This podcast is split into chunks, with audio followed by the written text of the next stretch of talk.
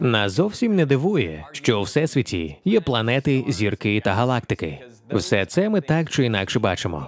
Однак ці об'єкти існують тільки тому, що порожній простір не порожній. Але давайте ми з вами почнемо спочатку, з самого початку, з великого вибуху. Я завжди думав, що осяжний всесвіт народився з точки, і потім більш-менш рівномірно розширювався до нинішнього стану. Але все було дещо інакше. Розширення проходило в чотири етапи. Спочатку воно справді було поступовим, але лише крихітну частку секунди, після чого відбулося вибухове зростання. І всесвіт збільшився приблизно на 26 порядків за дуже короткий час. Його називають епоха інфляції. Потім інфляція закінчилася так само різко, як і почалася. Всесвіт продовжив розширюватися, але з меншим прискоренням. Тобто розширення стало сповільнюватися, що цілком логічно, враховуючи, що у всесвіті багато масивних об'єктів, які притягуються один до одного. Але десь 5-6 мільярдів років тому розширення знову почало прискорюватися. Припускають, що причина у темній енергії, яка пов'язана з простором. Насамперед, щільності розташування матерії було достатньо для того, щоб утримувати всесвіт і уповільнювати розширення. Але коли об'єм досяг критичного значення, темної енергії стало вистачати на те, щоб розштовхувати матерію, що й продовжується донині. Всесвіт розширюється з зростаючим прискоренням, але все це погано пояснює формування галактик, якщо тільки не заповнити порожнечу. Нам звично думати, що все навколо нас складається з частинок, атомів, електронів. Але найкращі фізичні теорії пояснюють світ через поля. Згідно з ними, частка це збуджений стан поля. Коли я чую слово поле, я одразу уявляю поле.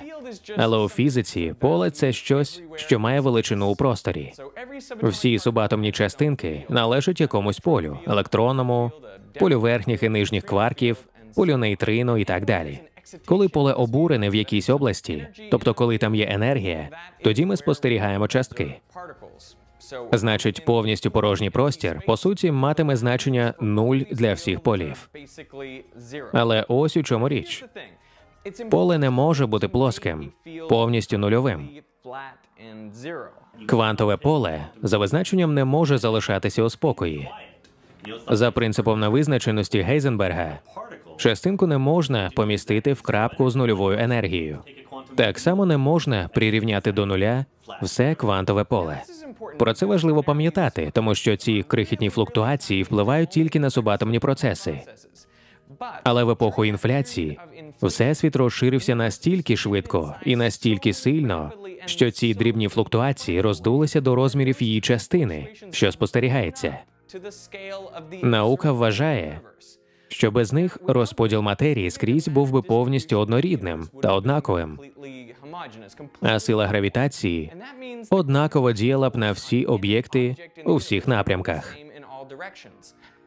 Отже, матерія не змогла б сколапсувати в структури, які ми бачимо сьогодні.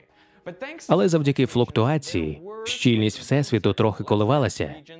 У щільніших областях гравітаційне поле було сильнішим, і туди стягувалася матерія. Там накопичувалися гігантські газові хмари, з яких виникли галактики з первинними нам об'єктами, зірками, планетами та інше. Сліди цих квантових флуктуацій ми можемо побачити у реліктовому випромінюванні, тобто випромінюванні, що дійшли до нас від великого вибуху. Квантові флуктуації в полях призвели до флуктуації щільності звичайної матерії у різних частинах всесвіту. Ці коливання щільності можна спостерігати і сьогодні. Це перепади температури у реліктовому випромінюванні, і що найголовніше, планети, зірки та галактики. Тільки вдумайтеся, як разюче без цих коливань у вакуумі, здавалося б, незначних і непомітних подій у всесвіті не було б нічого. Принаймні нічого цікавого.